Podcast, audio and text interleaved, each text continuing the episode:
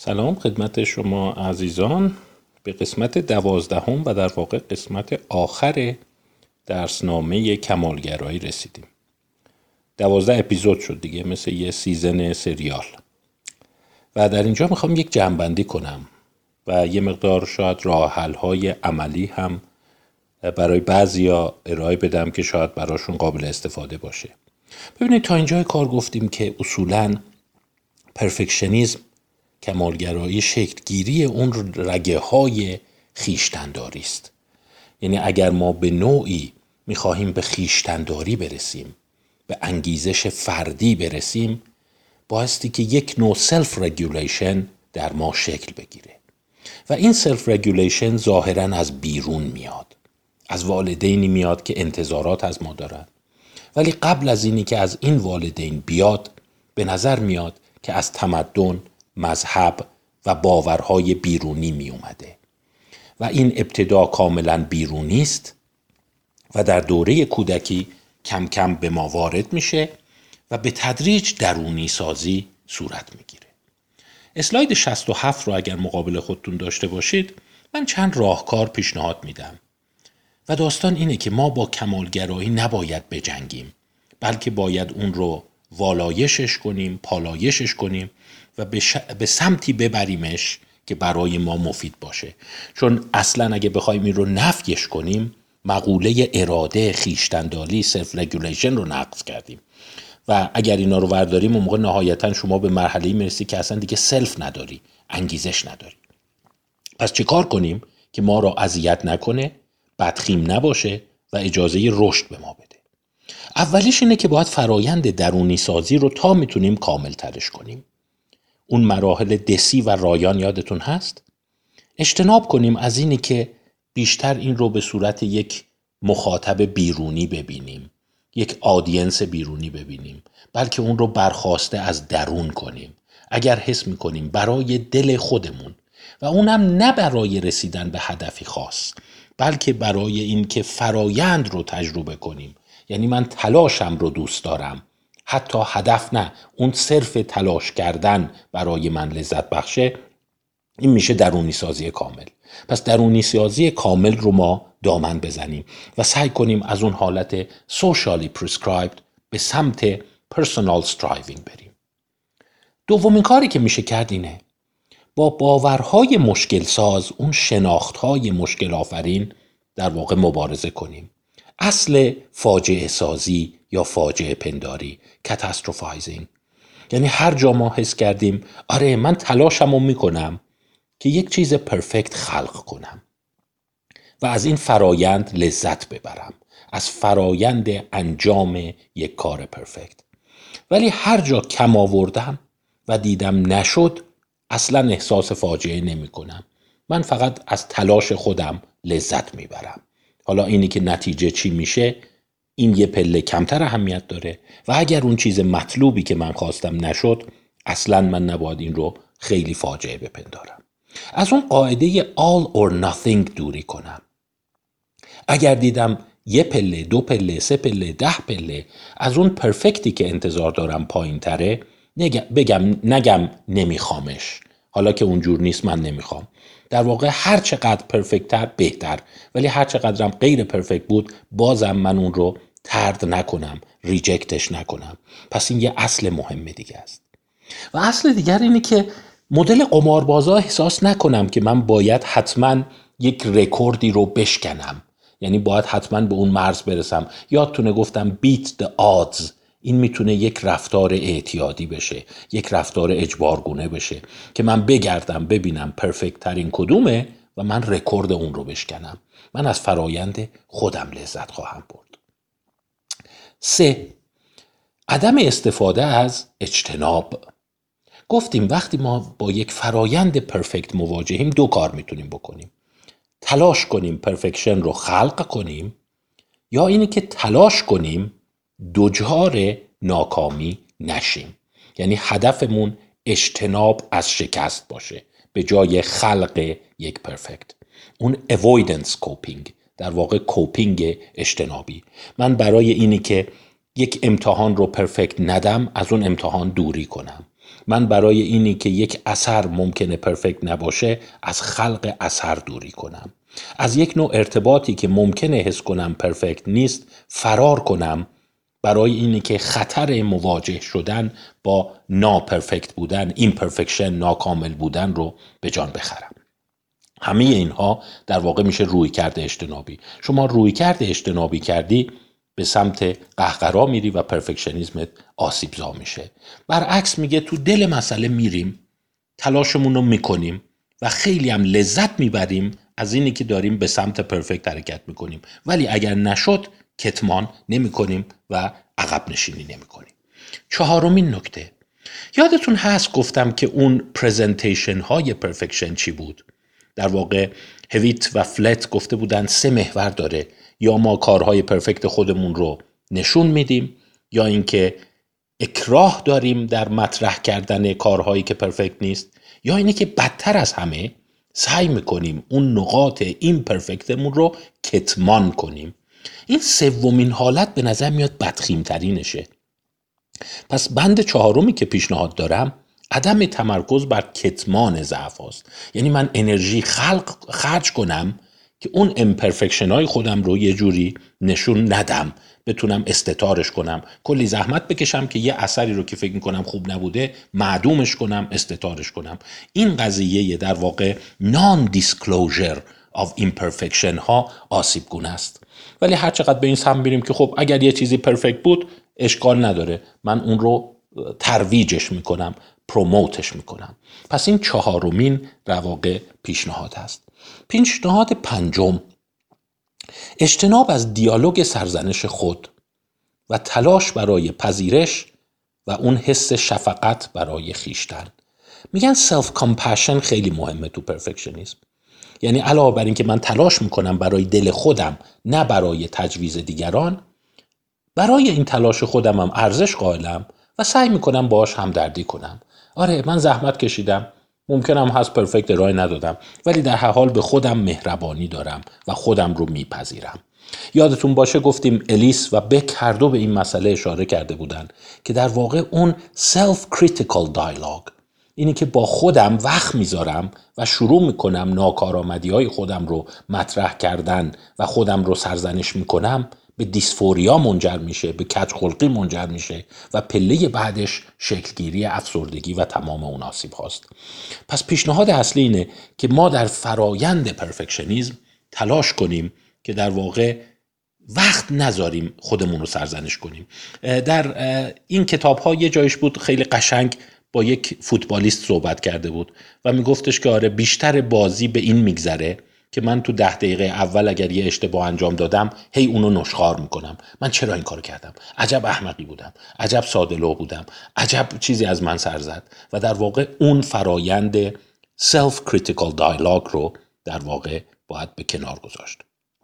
و ششمین عمل، اینم خیلی مهمه، بها دادن به مفهوم تلاش و فرهنگ تلاش، حتی اگر اون تلاش بیهوده است. یعنی در واقع تلاش بیهوده بازم بهتر از خفتگی است. این جمله من فکر میکنم خیلی گویاست. یه طرفش خفتگی و آموتیویشنه، یه طرفش یک تلاش پرفکشنیسته که به هدف نمیرسه.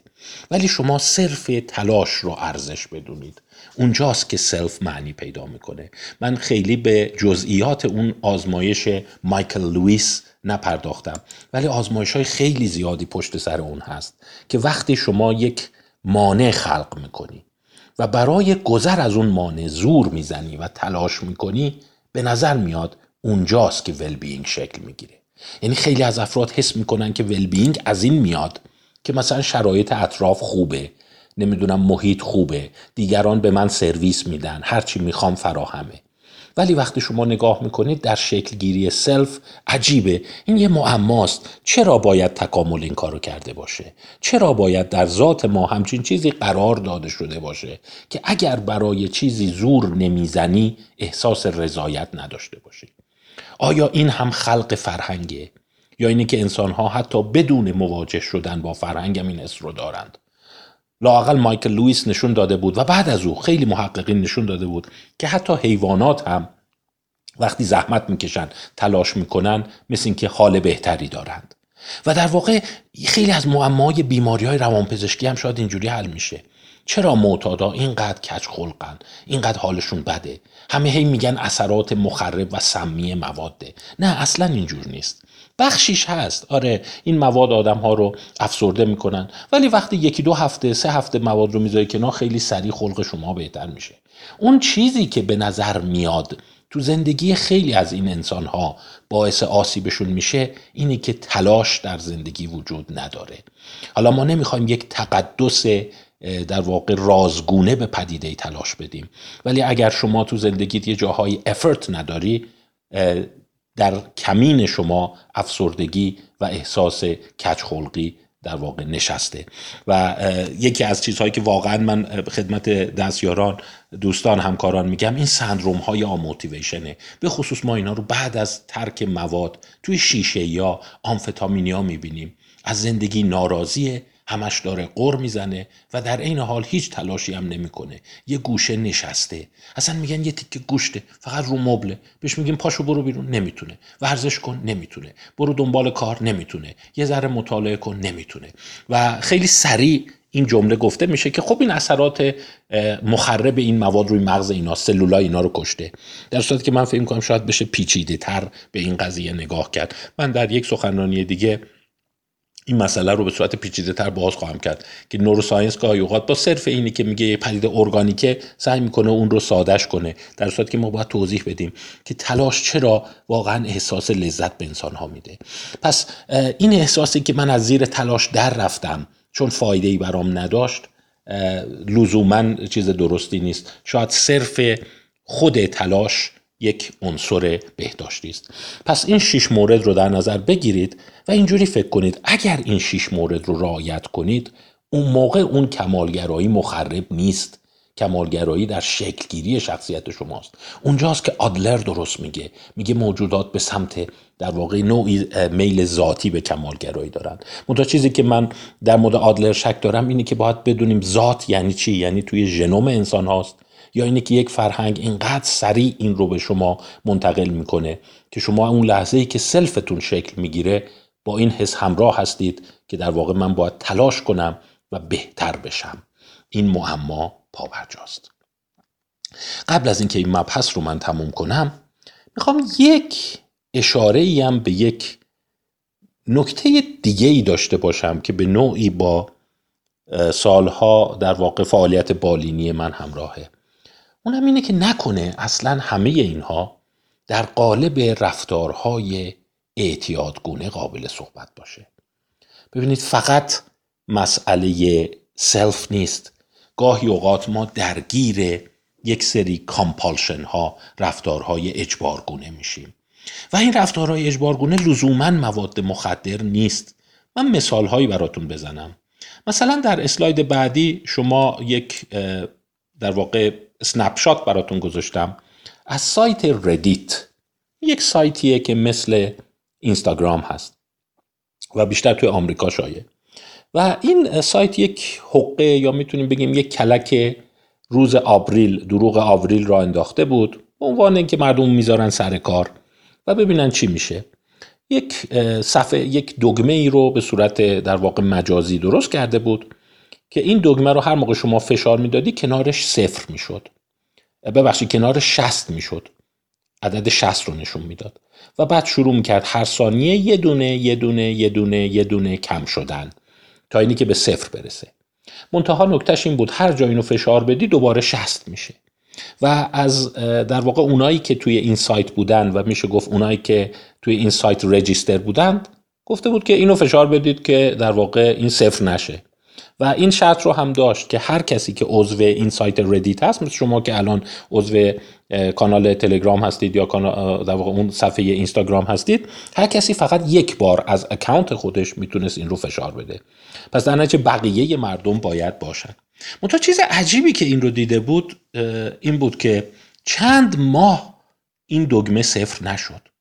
یعنی یه سری آدم حالا میشه گفت بیکار یا چی میخوایم بهشون بگین، سه نصف شب، دو نصف شب بیدار مونده بودن و کمین نشسته بودن که تا این به صفر نزدیک میشه زود بزنن و دوباره شستش کنن. منتها خب تا می اومدن بزنن یکی دیگه زده بود دیگه. در نتیجه شما ممکنه ساعت‌ها تو خط باشی، تو نوبت باشی که کلیک شما بگیره. یعنی ببین یه کار واقعاً عبث و یه کاری که هیچ هدفی نیست، یه عده بیخوابی به خودشون داده بودن، تلاش کرده بودن و در واقع به نظر میاد گاهی اوقات تلاش ما برای یک انجام دادن کامل یک فعل میتونه هیچ هدفی نداشته باشه و کاملا جنبه اعتیادی باشه. حالا یه مبحث دیگه، یه مثال دیگه براتون بگم. حالا این خیلی کار عبثی بود، ولی بعضی از رفتارهای اجبارگونه حالا لزوما عبث هم نیست، به سلامت ما کمک میکنه. مثلا یه عده هستن که بهشون میگن رانینگ استریک دارند. رانینگ استریک یعنی میشه گفت مثلا سلسله یا زنجیره دویدن، و اینا آدمایی هستن که قرار میذارن که هر روز حداقل یک مایل یعنی یک ممیز شیش کیلومتر بدوئن. حالا بیشترش چه بهتر، ولی این حداقل رو داره و باید هر روزی که سپری میشه حتما این یک مایل رو دویده باشی و الا از گردونه خارج میشی. میبینی یک حالت عادتگونه اعتیادگونه شکل میگیره که من هر روز بدوم، یک نوع پرفکشنیسم هست. منتها شاید باورتون نشه قهرمانان این قضیه چند نفری هستن که من توی اسلایدهای بعدی اسم مشخصاتشون رو گذاشتم، مثل ران هیل یا افرادی که مثل جان سیمپسون.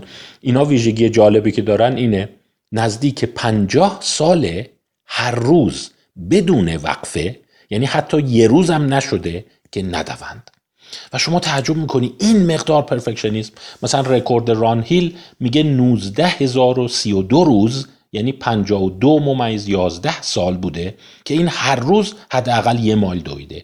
یعنی حتی روزی که مریض شده ممکنه بگین افتاده با سرم گرفته دستش باز یه مایل رو دویده. چند تاشون بوده که گفتم تو روی تردمیل هم قبوله، برای اینکه از این گردونه خارج نشن تو بیمارستان عمل جراحی کرده، زخم خودش رو محکم گرفته و هنوز داره یه مایل میدوه. و فهرست اینا در این سایت یو اس آر اس ای هست. نمیخوام بگم کار اینا عبثه، مثل اون کلیکه، یه کاری به سلامته و واقعا هم باید بهشون تبریک گفت، اینقدر ورزشکارای با انگیزه هستن. تو این لیست نگاه کنید یک نفر هم از هموطنای ما هست که حدود سه ساله داره این رو رعایت میکنه. منتها چون شاید راضی نباشه من اسمشو نمیگم، ولی شما این قهرمانا رو نگاه کنید میبینید افرادی هستن که پنجاه سال رکورد رو رد کردن و یه درصد زیادی هستن الان بیست ساله، پانزده ساله، سی ساله میگه من هر روز بی وقفه، روز بارون میاد، برف میاد، نمیدونم هر اتفاقی افتاده، عزیزانشون فوت شده، بازم از مجلس ختم زده بیرون، اون یه روزو دویده.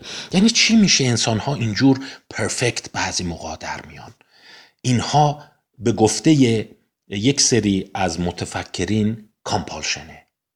و تقریبا به اسلاید آخر که داریم نزدیک میشیم، اسلاید هفتاد و سه رو نگاه کنید. اون یه مقدار آدم رو به فکر وامی داره.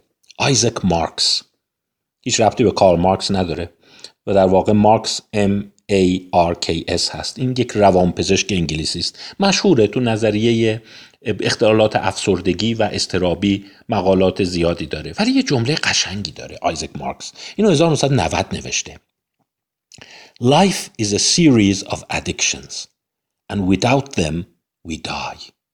زندگی یک سلسله‌ای از اعتیاد هاست و بدون اونها ما میمیریم.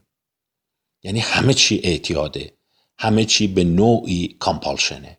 بعضی کامپالشن ها خیلی مخربن مثل هروئین، بعضی کامپالشن ها نسبتا خوبن مثل این دویدن روزی یک کیلومتر، بعضی کامپالشن ها شاهکارند، اینی که اثر هنری شاهکار خلق کنی، بهترین کار علمی رو بکنی، سعی کنی که ابزار مهندسی بسازی که اوج دقت و تلاشه. و در واقع آیزک مارکس و خیلی ها که در, راه در کنار رو هستند این جمله رو میگن، مثل این که بشر رو تا ولش میکنی رفتارش جنبه کامپالسیو و اعتیادگونه پیدا میکنه و در واقع آنچه که ما رو میسازه این کامپالشنامونه. بعضی کامپالشنا خیلی جانکند، مثل فشار دادن اون دگمه ردیت، یه تعداد آدم بیکار میشینن اینا رو فشار میدن. بعضیش مثل این بازی های کامپیوتری خیلی همچین چیزی نداره. یه عده‌ش هم میشه این در واقع شاید بگیم هنرمندان برجسته عصر رنسانس که برای تراشیدن اون گنبد پرفکت کلیسا یا یک مجسمه تمام عمرش رو گذاشته و انتظار پاداش بیرونی هم نداره. یه جور قضیه کاملا درونیه، میگه من تا اینو تمامش نکنم احساس آرامش نخواهم داشت. در حال این مبحث ارتباط تنگاتنگی داره با مقوله تلاش، اراده، مسئله تکامل خیشتن و مسئله خوشبختی. آیا ما میتونیم بدون درگیر شدن در تلاش برای خلق یک فعل پرفکت به نوعی به زندگی خودمون ادامه بدیم؟ یا به قول آیزک مارکس without them we die، بدون اونها ما میمیریم. خب امیدوارم از این مجموعه استفاده کرده باشید. سعی میکنم در مجموعه های بعدی این مبحث رو به نوعی از ابعاد دیگه دنبال کنم. تا مجموعه های بعدی، خدا نگهداره همگی شما.